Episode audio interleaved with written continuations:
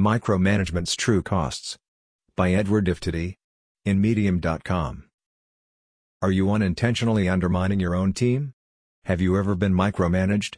Although being micromanaged is annoying, frustrating and irritating, the true cost of micromanagement is more than just an inconvenience to you and your colleagues.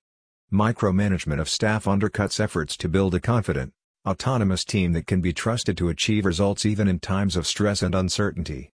Micromanaging staff exposes the weakness of a leader and undermines the trust of subordinates in management's decision-making ability and in each other. In this article I will discuss how micromanaging your staff destroys their sense of autonomy and can seriously delay the professional development of your team members. Micromanaging your staff delays development of team trust, a critical component of a self-starting, problem-solving and entrepreneurial thinking team. Strategies for overcoming micromanagement. I've worked for companies, I've run my own company, and I've coached staff for many years.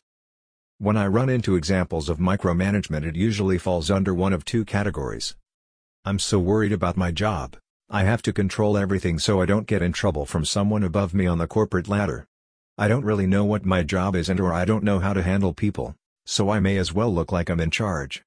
Both of these situations are obvious to staff and it makes a manager look very, very weak. Don't panic if you think you might fall into one of these categories. There are no operator's manuals for management when you get promoted. I knew beyond a shadow of a doubt I was failing as a leader when I was first promoted to a middle management role, based on my own feelings and the reactions of my staff. Relax, just acknowledge you're a little over your head and be open to the idea of making a course correction in your behavior with the people you supervise. Micromanaging your staff destroys their sense of autonomy and can seriously delay the professional development of your team members. I remember working under a low-level, and first-time, manager early in my professional career. She insisted on everything being done her way, down to the smallest detail. When things went wrong, she would isolate the individual who made the error rather than taking responsibility as the person calling all the shots. When things went well, Individuals were rarely singled out for their contributions because all major decisions were directly made by our supervisor.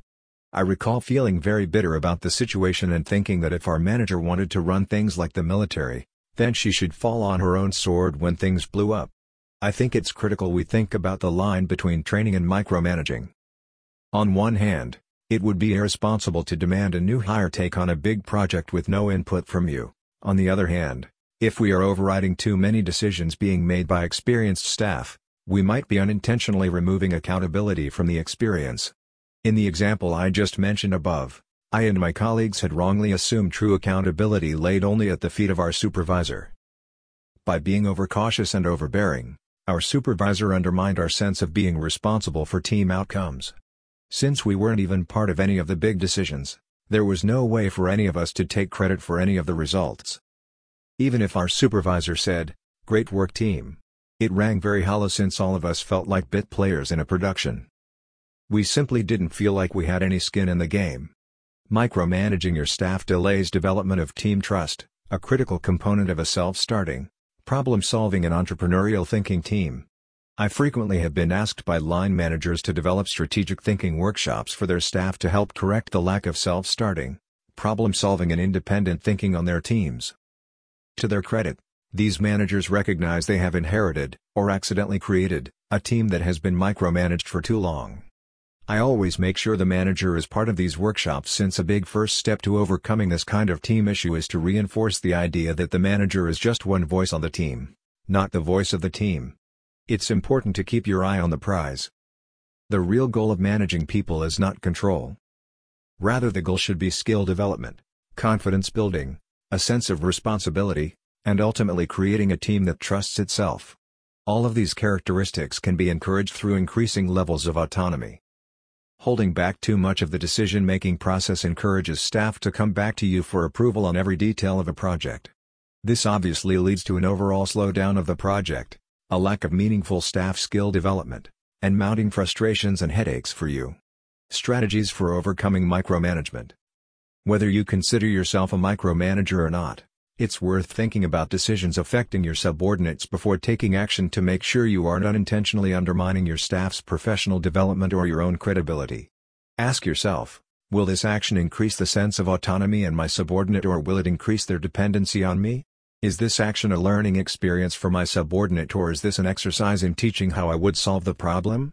Will this action increase my subordinate's sense of ownership of the project or leave them feeling like a cog in the machine?